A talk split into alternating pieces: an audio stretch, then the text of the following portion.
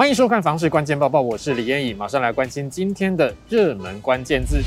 今天的热门关键字就是房贷宽限期。央行总裁杨金龙日前透露，央行还有空间推选择性信用管制，也许考虑把三十年房贷缩短，以及第二户以上贷款成数再限缩。这也使得部分的金融界担心，未来长年期的房贷会越来越难做，也会冲击到首购族。不过，中金院研究员马玉俊认为，根据不动产贷款相关的统计，近十年来首购族房贷的年期大约是落在二十七年到二十八年。银行对于首购族的贷款人条件、购屋地段、贷款人的信用评分都会去做整体评估。因此，央行房市政策并不会影响到首购族。他也认为，央行房市管制措施及升级，其实对于投资客、投机客的影响最大，因为这些族群通常偏好财务杠杆来买卖房地产。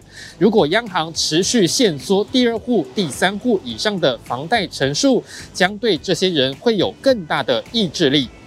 那么有人就认为可以善用转贷来延长宽限期，或是使用循环理财型贷款，利用操作两种额度的方式来达到展延宽限期的目的。不过专家也提醒了，循环理财型贷款的利率比起一般房贷要高，而且只要是贷款，迟早都要还钱。过度操作杠杆，最后还不出钱来，那可就笑不出来。今天的精选新闻来关心目前的高房价效应。名嘴许胜美日前在命理节目上透露，他有一次去看一间台北市北投区的新成屋，四房开价五千多万，但是已经三年没有卖出去，疑似是建商囤房。还有一次，他说他去看了台北内湖的房子，接近八十平，屋主开价五千九百万，但是屋主持有八年，不租不装潢也不卖。等于房子几乎是全新的，让他感叹台湾的贫富差距实在是太大了。有钱人可以囤房，但是一般的小老百姓根本就买不起房子。接下来的这则新闻来关心台南市房价暴涨的情形。根据内政部不动产资讯平台统计，二零二一年第四季全国及六都住宅价格指数，台南市是一百二十九点六八，是六都最高。年变动率十一点八八，也是六都第一名，涨势十分惊人。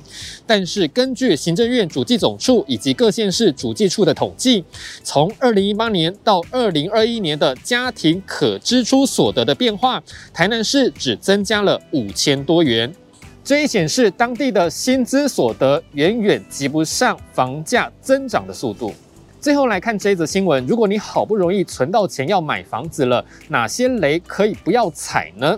房市专家 Sway 就说了，有几种类型的房子特别容易出现潮湿发霉的现象，包括北部朝东北、南部朝西南的房子特别容易潮湿。